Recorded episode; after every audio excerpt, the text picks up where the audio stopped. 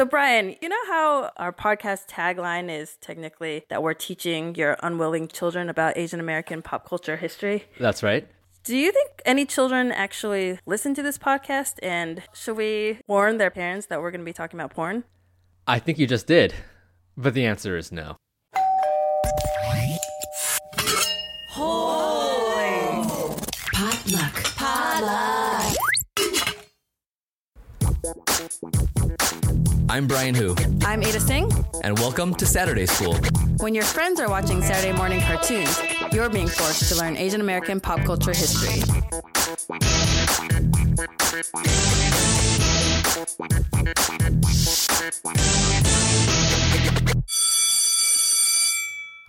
Welcome back to Saturday School, everybody.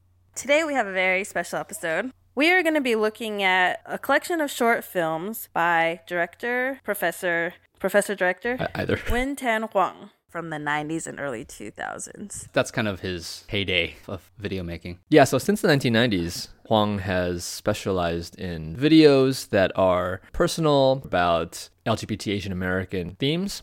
But he's especially interested in it from the perspective of sex acts. So, whether that's pornography or more diaristic ways of thinking about it, or just experimentally, how do we use images of sexuality to explore identity or to just kind of explode our ideas of what is the visual domain of the Asian American experience. When did you first hear about his work? I think I read about his work in articles about queer Asian American video making, but I first watched his films once again at the library at the University of California, Irvine, when I was doing a retrospective on Vietnamese American cinema for the San Diego Asian Film Festival, and I was trying to be as thorough as possible. Basically, any Vietnamese American directed film that I could get my hands on, I would watch. And I had heard about Hoang's films, so I'd picked the one that seemed to be the most about the Vietnamese American experience, and that happened to be a film called Pirated! Exclamation points. Pirated. And it was fantastic. It remains my favorite of his works. Uh, we didn't end up showing it because it didn't really fit tonally the shorts film program that I was putting together, but I'm so glad we have a chance to talk about it now. Can you explain why tonally Pirated might not have fit with any other films that you were showing that day? Well, it begins like many a Vietnamese American documentary. Em gửi về cho anh một cây bút máy. It comes from a first person perspective, a man who is in America now thinking back when he was a child on the boat. His family are refugees escaping the war. As the ship slowly drifted away from Saigon, I remember an eerie silence. I recall thinking about my home, my family, my friends, and the unknown future in America. I pray that one day I will be able to return to Vietnam. and there were Thai pirates, and they were saved by German Marines. And he's trying to make sense of the very traumatic experience of being on this boat and having all these strangers on there, but also just being a young person understanding the world in a new way. And his memory of it, his fantasy of it, is of white men having sex with him. Remember, in a pirate ship in pirate waters in a pirate world, ask no questions. Believe only what you see.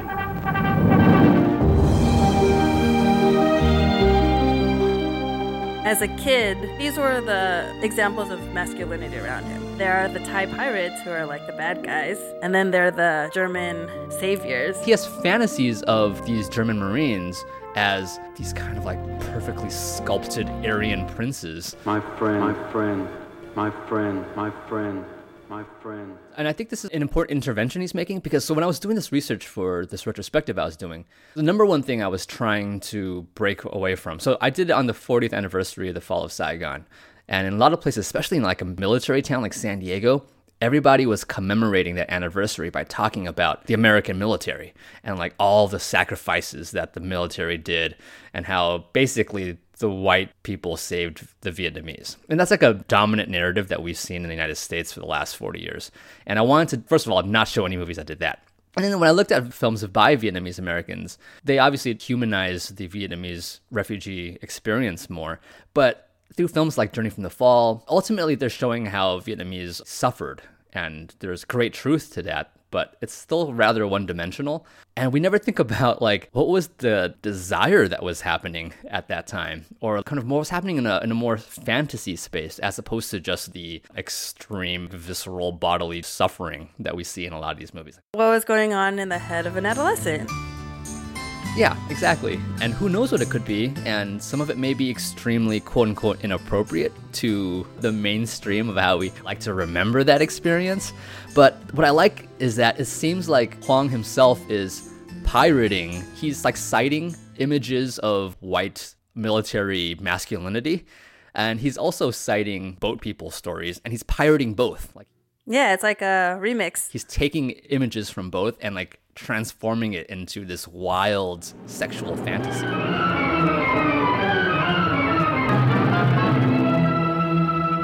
And it's hilarious. I mean, I, I think it's hilarious to watch because it's totally ironic. And, and like he, he uses these images of such ridiculously virile white men that we, we can't really take it seriously at the same time as we can see how somebody would be attracted to it.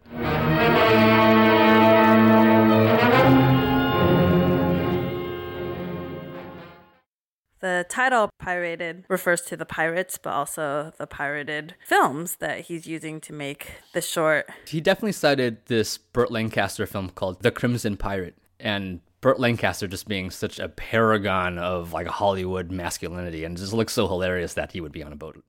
There's also karaoke videos of Vietnamese pop songs, and when there's text on the screen explaining his life story, it looks like old school karaoke videos. The lyrics.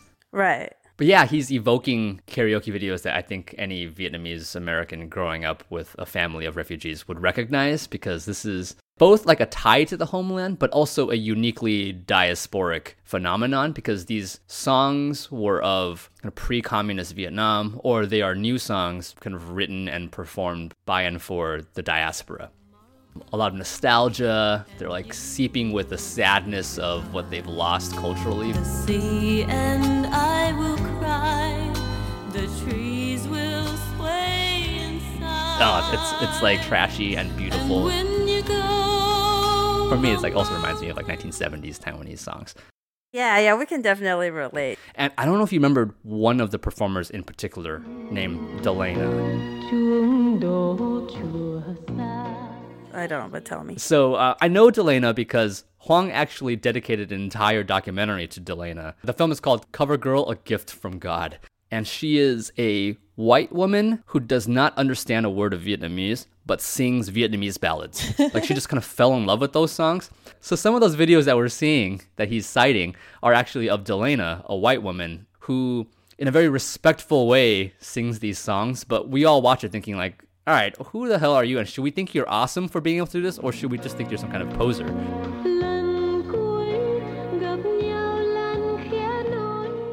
And that weird sense of appropriation, I think, is doubly funny by the fact that Hoang is appropriating these images of white virile Hollywood masculinity in his like gay porn fantasies as as a Vietnamese American.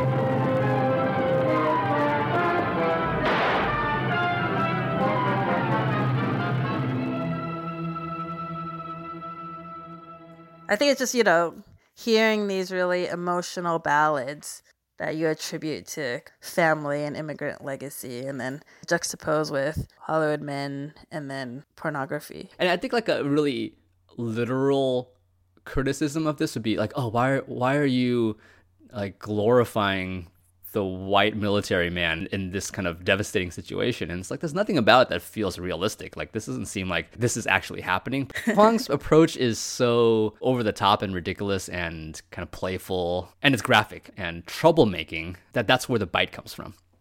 Yeah, yeah. So this was made in 2000, and he was pulling from a lot of other things he was playing with in other films, um, especially with appropriating other images, turning things into gay pornographic fantasies. Do you want to say anything about his 1995 video, Forever Jimmy?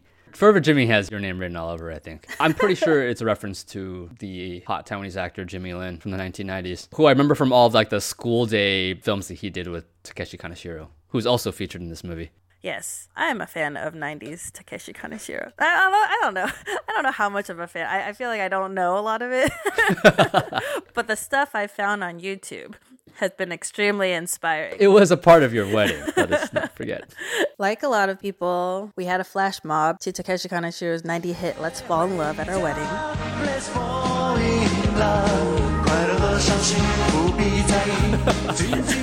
So for Jimmy is looking at it now, it looks like what you might you might see like as fan images that they put over a song. Like a YouTube fan video. Exactly, yeah. Mostly like movie magazine pictures of stars like Takeshi Kaneshiro and Jimmy Lin, but also like the Hong Kong Four Heavenly Kings, Andy Lau, Aaron Kwok, Leon Lai. Stuff you might find in a teenage girl's fan magazine. But then gradually he starts zooming in on their crotches of like their 90s baggy jeans, probably. It's done in a very tasteful way. Like it's still very innocent the way he's refocusing his gaze. And then like the narration is him talking about his search for Asian male gay icons. And what I see it as is with the paucity of Asian American images in the American mainstream, he finds these potential objects of desire in Hong Kong, in Taiwan, uh, where there is a bustling star machine pumping out these beautiful men like Takeshi Kaneshiro and Andy Lau in the early 1990s. I totally relate to that. Right, and, and I think the two of us have written entire articles or made videos about this sort of phenomenon of we don't find it in Asian America, or if it's hard to find, or if they exist in the United States but they are not turned into media images, how do we appropriate it, or how do we become fans of it? And therefore, as fans, we can only turn to where they are doing stuff like that. So I think this is also a large part of the larger Asian American film project, which is trying to find those images. And if you can't find those images, you have, kind of have to be creative about how you determine what kind of images make sense within your your desire. And this, this reminds me not just of Hoang's other work, including Pirated, but also like Rhea Tajiri's classic History and Memory, which is also about looking for images wherever you can to help represent you, which is not being represented by the mainstream. Yeah, yeah. Once again, like done in such a fun, cheeky way, and it's full of just terrific music from that period. And a lot of his early works are just great music.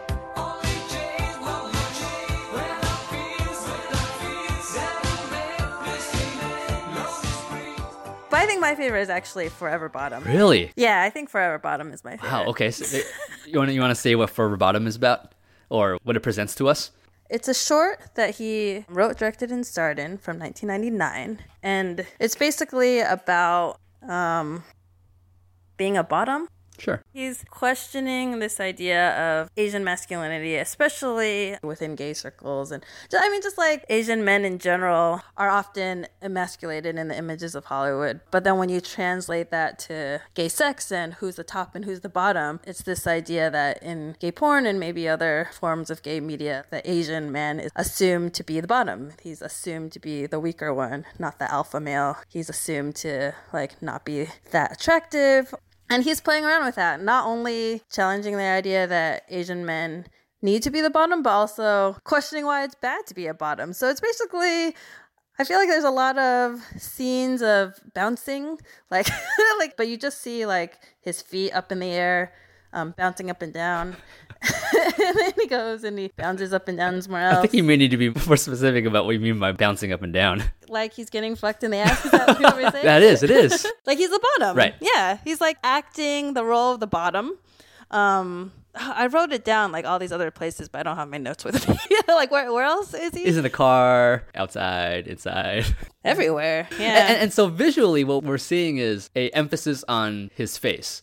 And only in watching it did I ever think about the fact that in gay porn, usually the camera is on the face of the person who's the top. And it's really that guy's pleasure that is being foregrounded as opposed to the pleasure of the bottom. What he's saying is like, look at my face. Look at my body as this is happening. I'm really enjoying this. And you know what? You don't get to feel this because you think that you have to be the top. And look at all the fun I'm having. yeah. He's having a lot of fun. I don't know. I feel like I felt the spirit of it. Like I felt like I feel like if I was a gay Asian man and I wanted to get that message across, that is the film that I would make. I actually, when I watched it, I didn't know it was him. Oh, yeah, yeah. That's why I think I related so much to it. Because I mean, I'm not a performer, so I think if I just saw and knew it was him, I wouldn't have thought like that's the film I would have made. Because I don't think I would like be the star of it. But I felt like, yeah, I, I would get my friend to start it. and then I would be holding the camera. And I, I feel like you've done this before. I know. I mean, just not the gay porn version. But, you know, I'd be holding the camera or the iPhone because we'd just be shooting on our iPhone. And I'd be like, hey, where else can you, like, pretend that you're getting fucked in the ass? Let's go here. Like, let's go on the, let's go on the table. Let's go on the tree. Like, oh, look, there's a really cool sign. Do it there. Oh, there's a fountain. Do it there. That's, you know, that's what I would do. and that sense of fun like contributes to your sense that this is very pleasurable. Like, Yeah. And so this film is a precursor to Hoang's larger scholarly project. Yes, his dissertation, because he's very serious in his pleasure. This is very serious. The social and cultural significance of this and political significance of this, I think, is quite clear, and you've you've described that well. Did I? this is the joyous short video version, and then he also has a longer kind of academic monograph version of it that came out from Duke University Press. With an excellent book cover. Almost seems like he's citing his own movie. It's basically just, you know, feet. I don't know if it's his. Maybe he he probably got like a leg model, leg and foot model, legs up in the air. Yeah, the book is called A View from the Bottom from 2014, which is much easier to get than the actual movie that we're talking about. It's a greater study of Asian masculinity as seen in the Western world. Specifically through film and other images. Not limited to the LGBT experience, but just in general. So I feel like I related to that too. It moves us from a lot of angles, not unlike getting fucked in the ass, I guess. How would we watch that? Is it not available? Uh, I mean, like, sadly, these films, even though they're canonized within Asian American cinema, in the study of it, it's really hard to find except in university libraries. So you gotta like go to university libraries to see Forever Bottom. Yeah, so I mean, do what I did. I watched pirated at the UCI library as people were walking behind me, watching what I'm watching. But you know what? They should consider themselves lucky. I mean, the UC Irvine Library is where I like to watch my porn. No. Believe half of what you see. Man the capstan! A banker! Move your levers!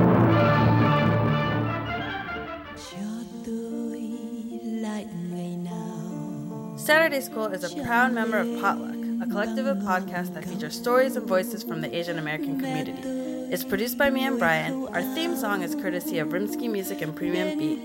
Check out our new website at SaturdaySchoolPodcast.com, where you can find lecture notes and links to all the films we covered. Or you can tweet us. I'm at Ada Tseng, A D A T S E N G. Brian's at Who's Brian, H U S B R I A N. And our podcast handle is Wake Up Sat School. We're skipping school next week, but in two weeks we'll be back, and your assignment is to watch the 2008 documentary Dirty Hands The Art and Crimes of David Cho. Class dismissed. tôi không đòi bao